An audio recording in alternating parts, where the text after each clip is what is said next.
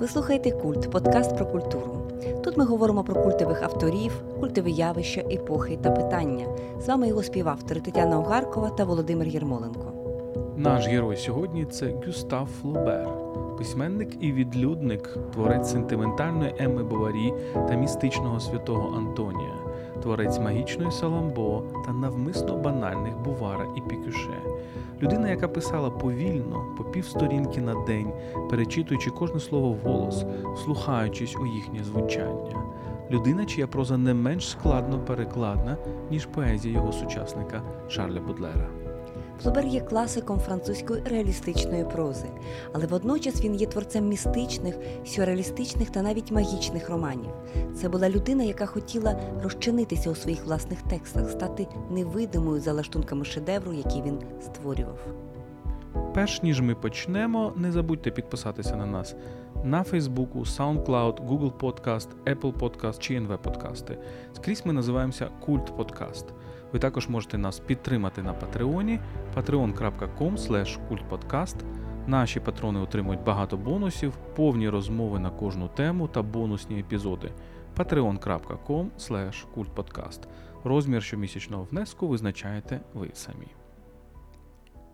Отже, наш сьогоднішній герой Гюстав Флобер, французький письменник, 200-річчя з дня народження, якого ми будемо відзначати, відзначаємо вже цими днями.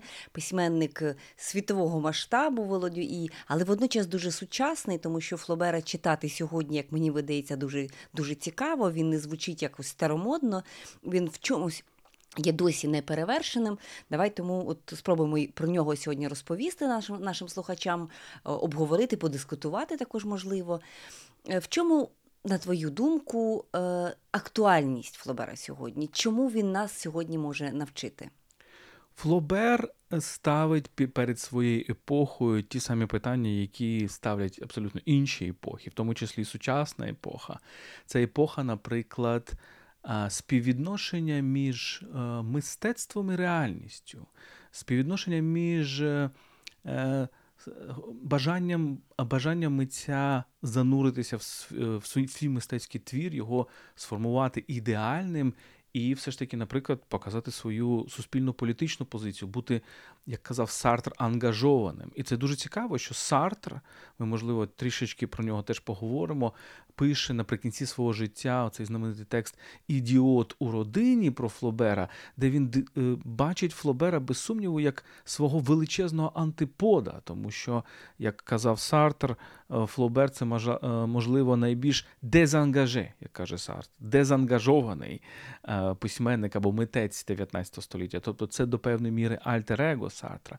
Ну і це вічна тема. От якщо людина щось творить, що головне для неї? Це досконалий твір, чи це якийсь вплив на на суспільство, чи це якась громадянська позиція і так далі.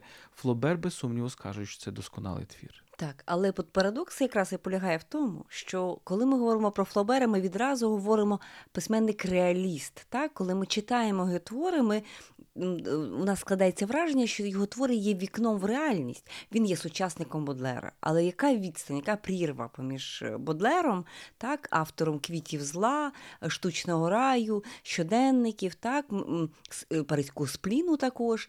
І, до речі, є багато подібностей поміж їхніми творчими шляхами, зокрема, скажімо, суд, е, який був пов'язаний з їхніми літературними творами, суд, який мав так мовити, звинувачення у замаху на публічну мораль.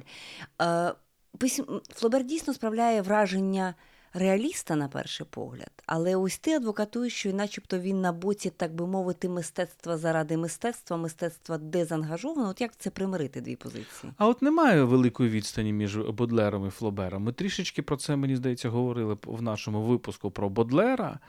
Е, тому що є дуже багато паралелей, і вони, в принципі, симпатизували один одному. І той, і інший писали таку літературу, справді, яка повстає проти проти тодішньої моралі. Але от е, дуже велике спрощення дивитися на Флобера як на реаліста, як тільки на як на реаліста. Це, звичайно, такий канон, і канон е, навіть в е, такій класичній книзі Мімесис Еріка Аурбаха, Еріха Аурбаха, книжка, про яку ми з тобою теж говорили в якомусь із випусків, Там е, один із цих есеїв присвячений цьому французькому реалізму, і це без сумніву Флобер, це без сумніву Бальзак, це без сумніву Стендаль і Мопасан. Так, тобто це ті імена, які є в цьому пантеоні. Але як на мене, е, Флобер трішечки, ну можливо, кожен із авторів так трішечки е, виходить з цього з цього пантеону, з цього з цієї полички, на яку ми можемо їх помістити, тому що Флобер не тільки реаліст, це ще й великий містичний письменник, це творець спокус святого Антонія. А це спокуси святого Антонія. Як мені видається, це перший сюрреалістичний роман у французькій літературі. Хоча насправді, якщо ми зануримося, то ми можемо побачити там і Жерара Денерваля і багатьох інших. Але спокуси святого Антонія, але є ще Саламбо. А Саламбо це оцей другий роман Флобера після Мадам Боварії. І це роман, ем, ну, можна його назвати експресіоністичним, можна його назвати теж таким от. Е, навіть до певної міри таким садоеротичним, бо там дуже багато насильства і водночас дуже багато еротики. Його можна назвати неоромантичним, але всім чим завгодно, тільки не реалістичним. Так, ну романтичним навіть чому неоромантичним. Романтичним, так, власне, цей Ну, але цей це баланс. не той романтизм, проти якого Флобер боровся. Це не романтизм Віктора Гюго і Ламартіна. Тобто це абсолютно інший романтизм. Це романтизм, який провокує, це романтизм, який будується на багатьох деталях матеріальних. Це такий дуже матеріалістичний романтизм, я би сказав. Отже, ось такий Флобер. Він з кожним новим романом він вигадує щось щось нове. Оце дійсно помітно, що він має абсолютно інше обличчя, так, Саламбо порівняно з мадам Боварі, так, тобто це це є різні такі профілі, але водночас е, ми говор... ти згадав, так, все-таки, що поміж Бодлером та Флобером є багато подібності, і, можливо, е, я частково можу погодитися, ну, хоча б в тому, як працював і Бодлер, і Флобер, оця є така частка в них перфекціонізму. Так, Ми про в нашому випуску про Бодлера ми розповідали, наскільки от квіти зла ця єдина така завершена, зрештою, поетична збірка Бодлера, наскільки довго він її писав, наскільки він е, частіше видавав перевагу можливості переписати той самий вірш, аніж написати новий.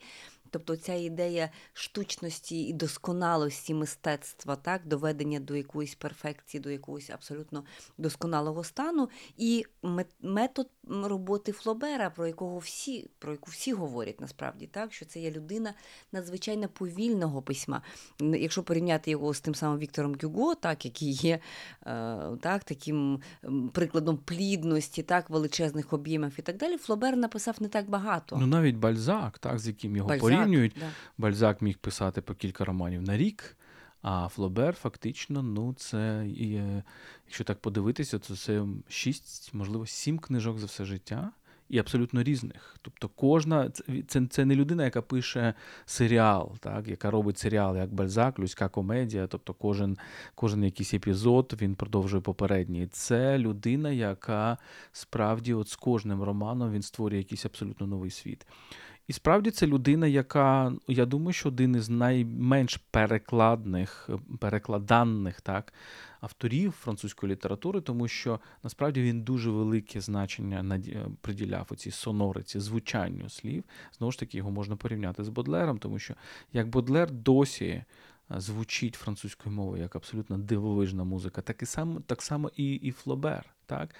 І от у нього він у нього була така практика, що він кладе один аркуш на стіл, він кладе поруч інший, він пише, він закреслює, він він переписує наново, він знову закреслює і так далі. У нього десь була, був такий ритм по півсторінки на день. Ти можеш собі уявити? Ну, звичайно, не весь день він, можливо, працював, але півсторінки на день, е, п'ять слів на хвилину, десь так, як брати Гонкури потім підрахували.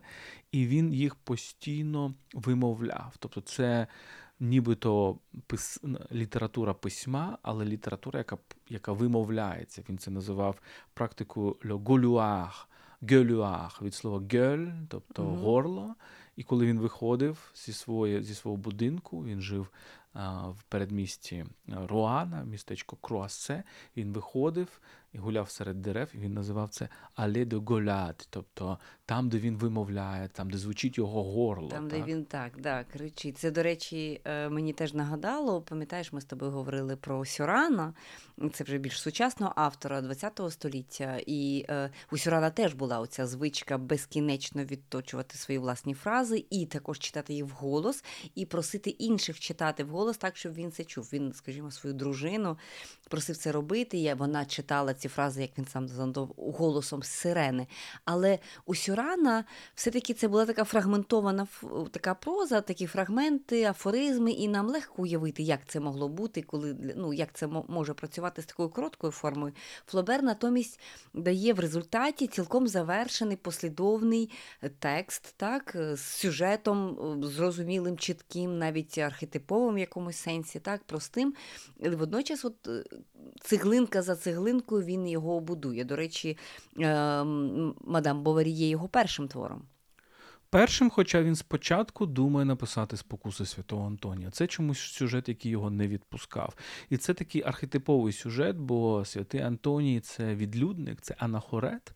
І е, от сам Флобер стає таким відлюдником і анахоретом, як сказав Петр Вайль в своїй книжці е, Геній місця, так, Геніус Лоці, що якщо Олександр Дюма писав на краєчку обіднього столу, то Флобер обідав на краєчку письмового столу. Ну, це не зовсім так фізично було, тому що е, насправді була у нього і їдальня, і і, і так далі. Але метафора вона дуже точна. Так? Це тобто людина це, роботи, да? це, Оці це, аскези. Це да, людина аскези, це людина, яка занурюється в це, в це писання. І от спокуса святого Антонія, чому його надихнула, коли він подорожує Європою. Це була така ініціація для цієї буржуазії тодішньої середини 19 століття ти, коли ти вже входив в якусь юність, робив подорож Європою, подивитися на ці музеї, подивитися на різних. Е, на різні міста, і в Генуї він побачив гравюру спокуса святого Антонія, Пітера Брейгеля старшого, і у нього абсолютно це така велика революція, тому що він бачить оці образи, ці знамениті брейгелівські образи. Він бачить, а все ж таки Флобер це теж північна людина, це людина з Нормандії, так, Руан, Круасе, це близько до океану і так далі. І він бачить ці образи і ці, значить, роз, розкриті пащі риб, з яких яких виходять оці, значить, якісь голови, так. Ну, тобто, ми пам'ятаємо всі ці сюрреалістичні марень, брейгелівські образи. Я думаю, що він от, от для нього ця образна, оця сюрреалістична. Візуальний якийсь ряд для нього був дуже важливий. І ці образи ми потім бачимо в його спокусах Святого Антонія, в його другій версії, так, уже яку він опублікує, бо першу версію, коли він читав своїм друзям, друзі сказали, що ти маєш кинути цей текст у піч, так, і такий угу. дуже чесний був вердикт. І все-таки пані Боварі, мадам Боварі, це є перший його опублікований текст, який відразу викликає неабиякий скандал, дуже подібний до того скандалу, який виникає з Шарлем Мудлером, коли він публікує свої квіти зла, і відтак цензура вилучає шість нещасних сонетів з цієї збірки, відбувається публічний процес. Так, звісно, потім ці сонети повернулися. Так само Флобера засудили за цю книгу. Ні, не, не сьогодні... засудили. Там був трибунал, там був суд. Це величезний був національний, значить, е, національна історія. От е, це була друга імперія, це був Наполеон третій. Це так, той це, самий час, що і так, це кінець 50-х років. Це той час, коли всі французькі письменники публікувалися в Бельгії. Хто так, міг? Так, так, коли Гюйсманс їздив публікувати туди, тому що там було дешевше, і там цензура пропускала. Це той час, коли Лотреамон так само в 70-х е, роках. Ну, Це пізніше, це на, на кілька десятиліть пізніше, а це кінець 50-х років. Е, і це е, Друга імперія, це Наполеон III, і це такий дуже специфічний період, дуже консервативний, так, дуже як сьогодні ми кажемо, сконцентрований на родинних цінностях, тобто не можна не можна на, на сімейних родинних цінностях не можна поставати проти родини, проти церкви і так далі. А мадам Буварі до певної міри це оця деконструкція родинних цінностей. Так, І відбувається процес, але процес, на який там приходять дуже багато письменників, тобто захищати оцього, оцього юного нікому ще невідомого автора, автора Гюстава. І один із них, наприклад, буде Ламартін, який його вважатиме таким своїм сином, хоча в листах своїх е, Флобер е, трішки знущатиметься з Ламартіна. Тому ну, що ну, він не був вже таким юним, якщо він 21-го року народження, а власне вихід роману це 56-й, так, чи 7-й. Ну, це 30 чимось. Ну, років, на ті так. часи це вже так. було зрілий, і тут я навпаки би наполягла на тому, що для того віку це був зрілий ну, зріла людина. Але так? він ще я, я маю так само, як і Бодлер він ще був невідомий. Так? так. Тому тобто, це людина, яка здійснила свою певну ініціацію. Я розповів про цю юну подорож, а потім була подорож на схід дуже важлива. З 49 по 51 рік, от і йому під 30 років. І там він починає. Думати над цим, о, над цим дуже дивно, що він починає думати над цим сюжетом Мадам Боварі. Але його виправдали. Його виправдали, і він тоді, завдяки цьому, завдяки цьому скандалу, зрештою, він, він став, став знаменитий. Тобто Немає це... поганої реклами, є лише да? це, це, це все одно піар. Але все-таки, оскільки ми говоримо от з нагоди 200-річчя, все-таки від народження Флобера, і ми говоримо про його сучасність, та, про його актуальність, давай спробуємо якось сформулювати. Е, оці мадам Боварі, очевидно, всі читали. Я не знаю, в школі це читається, ну це читається в ранньому віці достатньо, так, в підлітковому.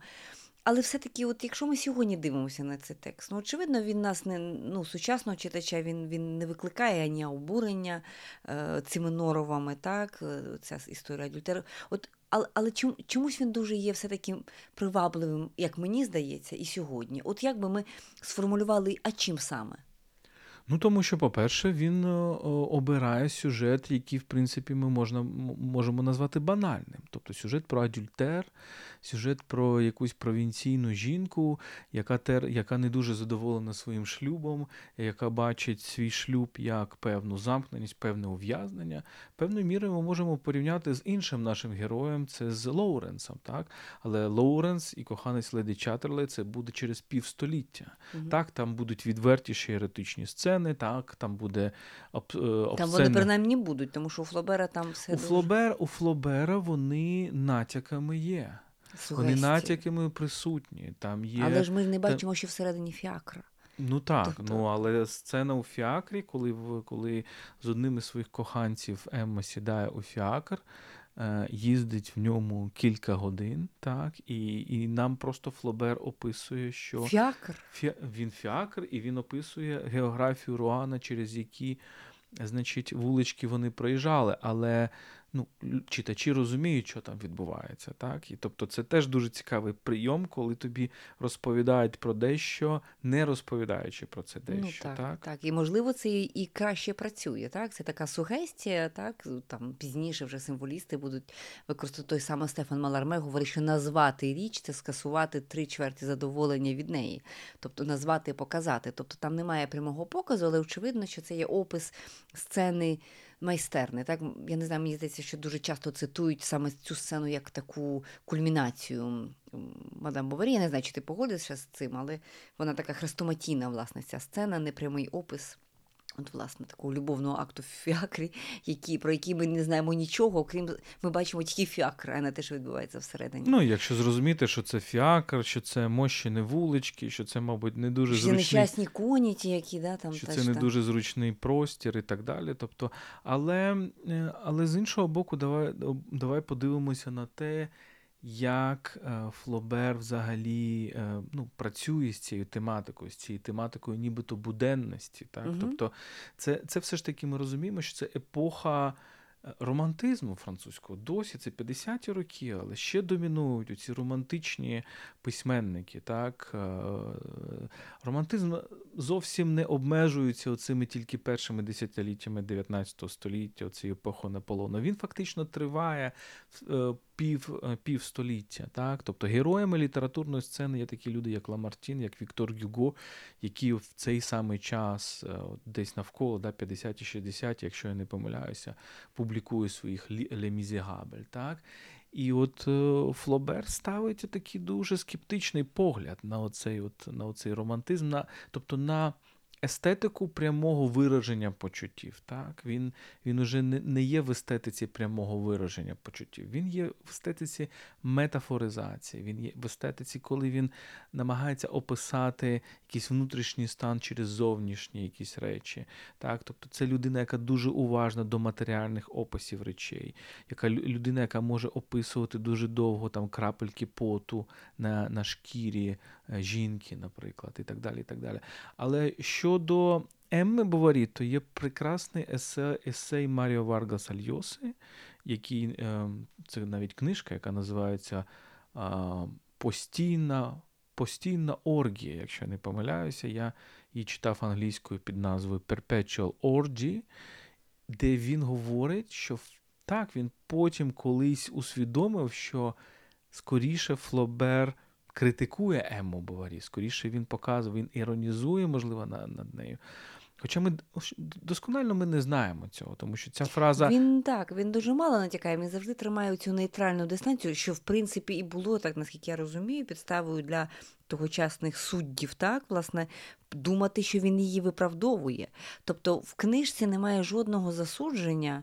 Е, якби ну взагалі жодної оцінки. Немає, да, немає, Він він, він абсолютно є, е, він дає цю сцену і він не дає свого, своєї оцінки. Саме тому от виникали ці питання і звинувачення. Тут очевидно. Так, тобто він він бере таку дистанцію емоційну, психологічну. Він показує, що брати дистанцію і є, і означає бути митцем. Тобто митцем означає не занурюватися в ці емоції, а брати дистанцію з цих емоцій і описувати їх, можливо, хірургічно. Давай не забувати, що що фактично Флобер виріс в лікарні, тому що його батько Ахіл Клеофас Флобер був видатним значить, лікарем міста Руан.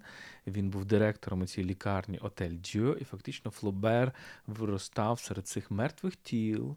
Він описує ситуацію потім, що по цьому моргу літали мухи, сідали на трупи, а потім сідали на наші іграшки дитячі і так далі. Так?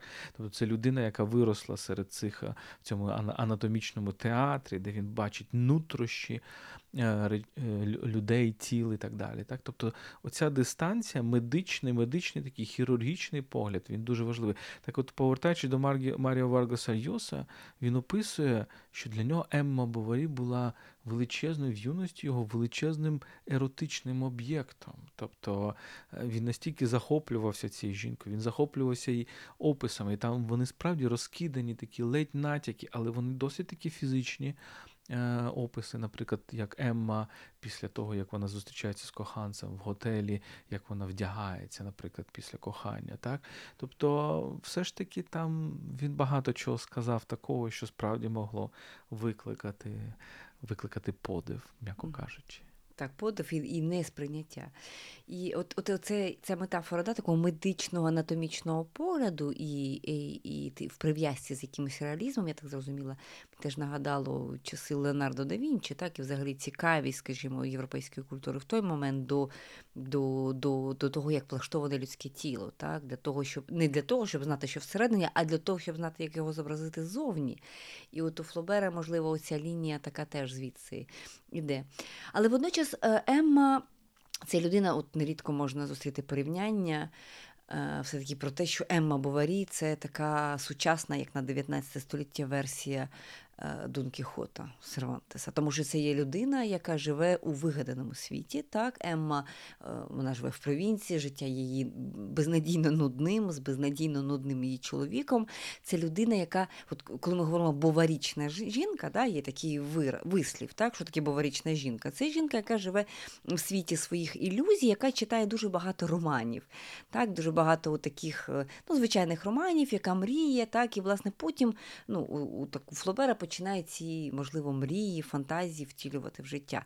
От е, оця її здатність. Е, такого, ну як би сказати, бунту за допомогою власної фантазії, так, вона робить її таким персонажем, ну мені здається, ну не менш сучасним, аніж будь-який інший, а можливо, універсальним персонажем. Тому що як Дон Кіхот, так, який живе в світі літературному, так, у цьому лицарському світі бореться так, з цими вітерками, тому що він собі уявляє там те, те, чого немає, так само і Емма, вона живе у, у, у, у, світі власних ілюзій, і в цьому її слабкість, і в цьому її сила сила водночас. Ну, ми можемо уявити сюжет, наприклад, сучасний, де, наприклад, е, якась молода людина дивиться багато читає багато такої мотиваційної літератури про те, як е, там збагатіти за 10 днів, або як побудувати свій бізнес на своїй на своїй любові, або як робити тільки те, що ти хочеш робити, і так далі. Да? Тобто, це це, був, це та сама історія, як, як справді людина з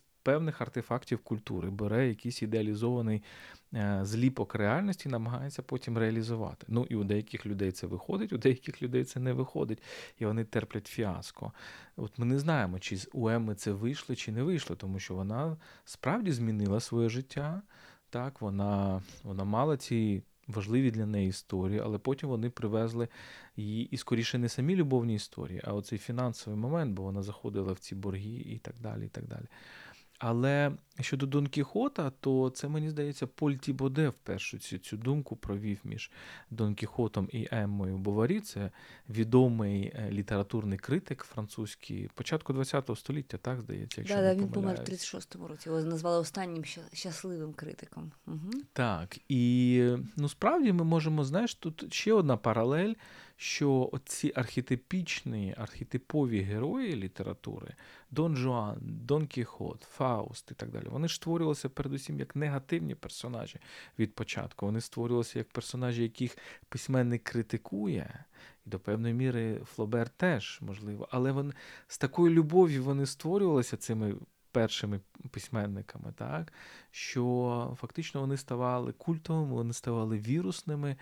І, можливо, вони породжували ці подальші е, подальші історії. В цьому сенсі ну, е, Маріо Варгас Льоса правий, що Флобер, можливо, і хотів створити скоріше персонажа, якого він би засуджував, але, але зрештою, е, створив такі великі магніти. Але не тільки Еммою Боварі, тому що я вважаю, що мій улюблений роман це Флобера, це Саламбо, це його другий роман. Так, це історичний роман, так, ну, який він історичний... швидко публікує після після Емми, так, буквально декілька років проходить. Ну, не швидко, мені здається, там 4 чи 5 років дистанції було. І, Ну, як для Флобера. Це і, і без сумніву, тут він дуже це східний роман, орієнталістський роман, можна сказати. Це роман про Карфаген але Карфаген ще до пунічних воєн, це, тобто там немає Ганібала, там немає Римської Риму взагалі, тобто там немає цього. Він якби такий абсолютно вибирає якийсь е, такий острів та або якусь планету в історії, яка нібито нічим, ця лінія нічим не, завершується. так? І ми бачимо цей дуже дивний світ. Ми бачимо цю Саламбо, яка, можливо, нагадує майбутню Соломею, так, з е, жінку, яка, зрештою, призвела до смерті Івана Хрестителя. І цей образ жінки, яка відрізає голову чоловікові, так, або змушує когось відрізати голову чоловікові, так, е, яка чинить жорстокість через свою вроду.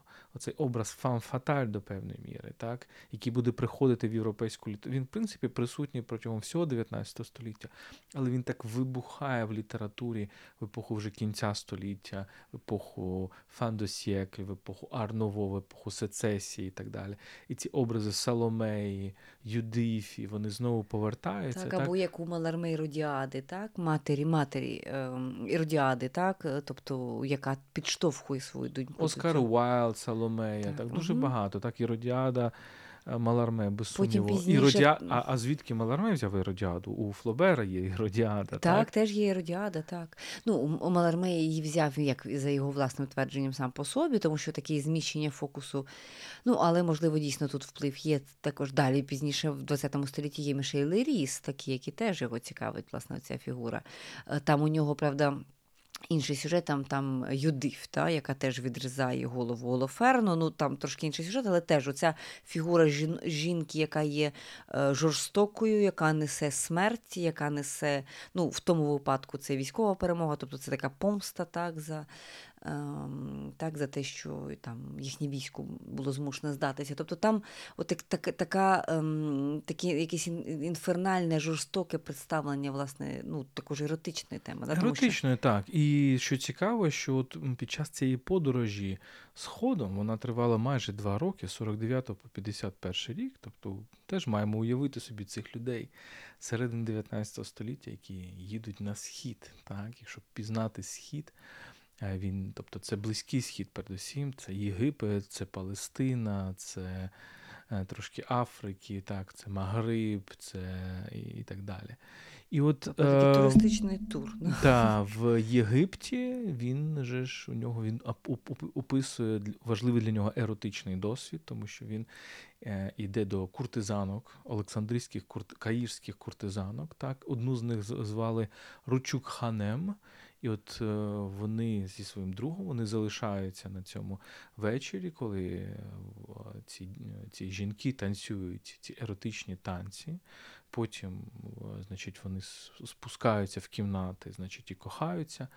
І от він дуже йому 29-30 років. І я так відчуваю, що це для нього була велика е, сексуальна ініціація. Я не знаю, чи чи були, був у нього такий досвід у, в, в Європі. Можливо, був, але можливо не такий емоційний. Так? І він це описує. Е, Він описує такими словами, як як безад la plus violente. Безад, ти знаєш, що це досить, mm-hmm. досить таке жорстке слово або там обсенне слово на позначення акту кохання у французькій мові. І коли він каже, ми заснули, то я відчув себе олоферном. Так? Тобто, е, Людиною з людину, головою. людиною, яку, можливо, там до ранку не доживе. Тобто цей образ, мені здається, він звідти пішов у нього. Цей образ якоїсь східної жінки, яка своєю вродою, своїм сексуальним тяжінням вона несе чоловікові небезпеку. І, зрештою, Саламбо це про це. Тому що Саламбо це образ, хто така Саламбо? Це донька Карфагенського царя, яка є служницею богині місяця. Так, Тобто це місячна, місячний культ, культ богині місяця. Е, дуже віддаленою від світу, так, абсолютно вона присвячує теж анахоретка до певної міри, абсолютно присвячує себе цьому, але її оця краса вона провокує фактично величезну війну, тому що в неї закохується найманець е, карфагенський. І е, через це його там виганяють з Карфагена, він збирає армію і йде на Карфаген. Тобто це Ерос, який породжує війну Танатос, бо він Та, потім Танатос, дуже так. жорстокий. Цей, цей, цей роман, там дуже багато смертей, там надзвичайно. Ну, от знаєш, е, насправді дуже красиві ці сцени, коли він показує там розіп'ятих левів і так далі, mm-hmm. коли він показує страту цього найманця мато. Тобто ми бачимо, це не реалізм, не реалізм, це щось інше. Це так, це не такі... банальні теми. Так, це так. є оцей екзотизм, який з'являється. Ну він, зрештою, в романтизмі е, з'являється. Оця цікавість до до, до сходу, ця, ця екзотизація е, інших країн. Так, от, власне, такий великий поклик чогось іншого, екзотичного, чужого, який є в 19 столітті, зрештою, він не не стає слабшим і в 20 столітті. От, власне, це, Але це чому? ми про це теж говорили чому? багато. Ну, без сумніву, ця історія про орієнталізм, ми всі її ну. знаємо. Так, Це Едвард Саїд і вся ця важлива, е, важлива література. До речі, ми маємо про себе теж.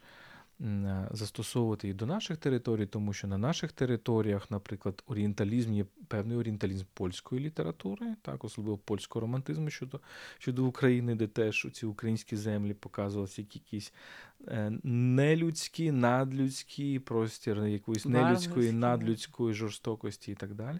Можемо дивитися на орієнталізм, але, можливо, оксиденталізм, або, я не знаю, меридіанолізм, якщо ми говоримо про східний об, е, південний образ у Гоголя, наприклад, так, і так далі. Ну, от повертаючись все-таки до Соламбо, е, це не є реалістичний твір. Очевидно, це є твір.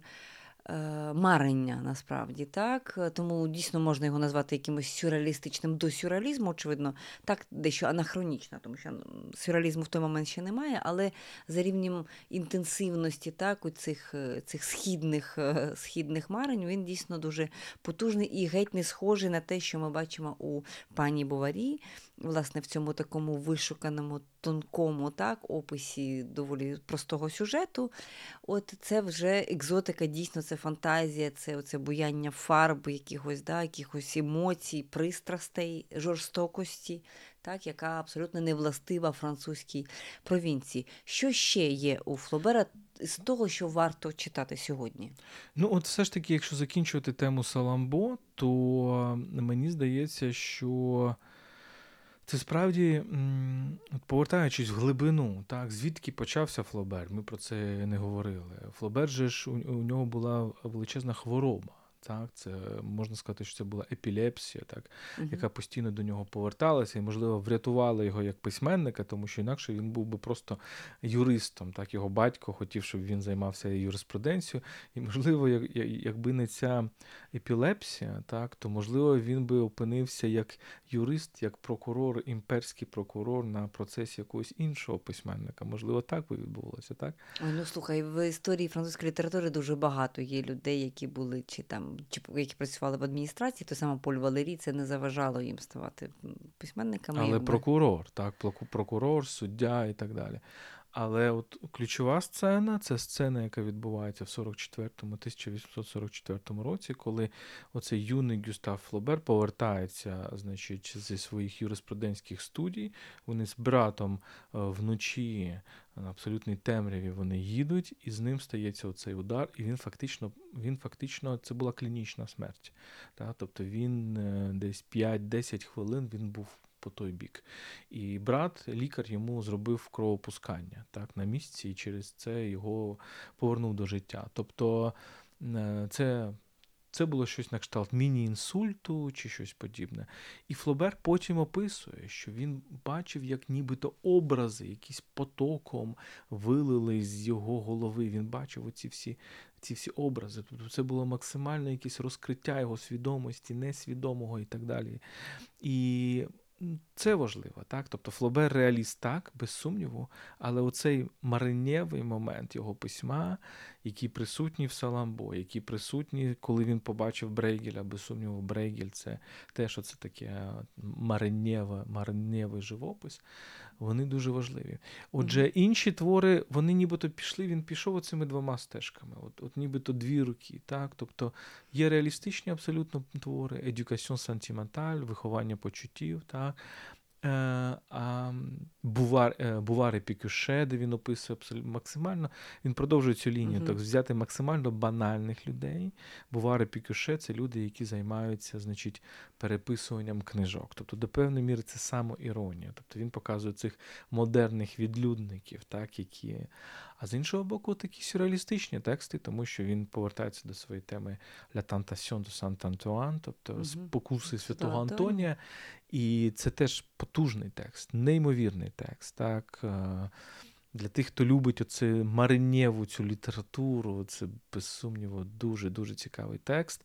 І цікавий... Тобто амплітуда, амплітуда насправді дуже широка, так? І от, можливо, так як урок, так, е, що, що, да, чому нас може навчити Флобер? Флобер нас може навчити тому, що автор е, не обов'язково має. Е, іти в одному напрямку, так що можна одночасно пробувати себе в абсолютно різних е, стилях, ну в цьому випадку стилях, можна так сказати, так, і що точність е, не є антиподом, запереченням е, найбільш дикої фантазії, так.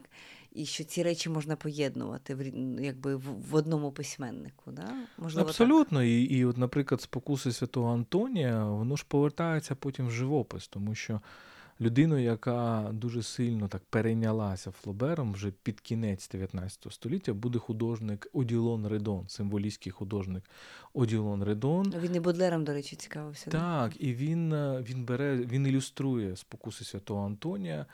А спокуси Святого Антонія це, зрештою, теж роман про марення, так, які ці спокуси приходять, в тому числі еротичні, якісь інші. Це спокуси різних смертних гріхів. І все завершується таким дуже таким пантеїстичним поглядом на реальність. на Він описує ці кулясті маси, які значить, літають тут всесвітом. І Оділон Редон малює ці кулясті маси. А якщо ми з тобою згадаємо цю символістську символістський живопис кінця 19-го, початку 20-го століття, то один із ключових образів це образ цієї сфери, оцієї кулястої маси. Дуже часто ця куляста маса це відрізана голова. Так? Мгм. Тобто образ відрізаної голови Орфея, наприклад, дуже важливий для цієї епохи. Але там і очі є, там є таке ще вирване око, здається, оділо на родину. Тобто Так, оця, так. оці, оці фантазми цих таких от речей, які мають сферичну форму, дійсно, які начебто зависають в повітрі от, і живуть самим своїм самостійним життям.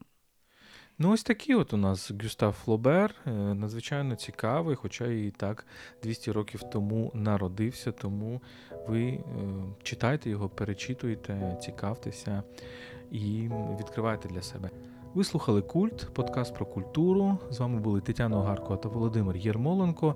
Не забудьте підписатися на нас на Фейсбуку, SoundCloud, Google Podcast, Apple Podcast чи NV Подкасти. Скрізь ми називаємося Культ Подкаст одним словом. Ви також можете нас підтримати на Патреоні patreon.com. Наші патрони отримують багато бонусів, повні розмови на кожну тему та бонусні епізоди.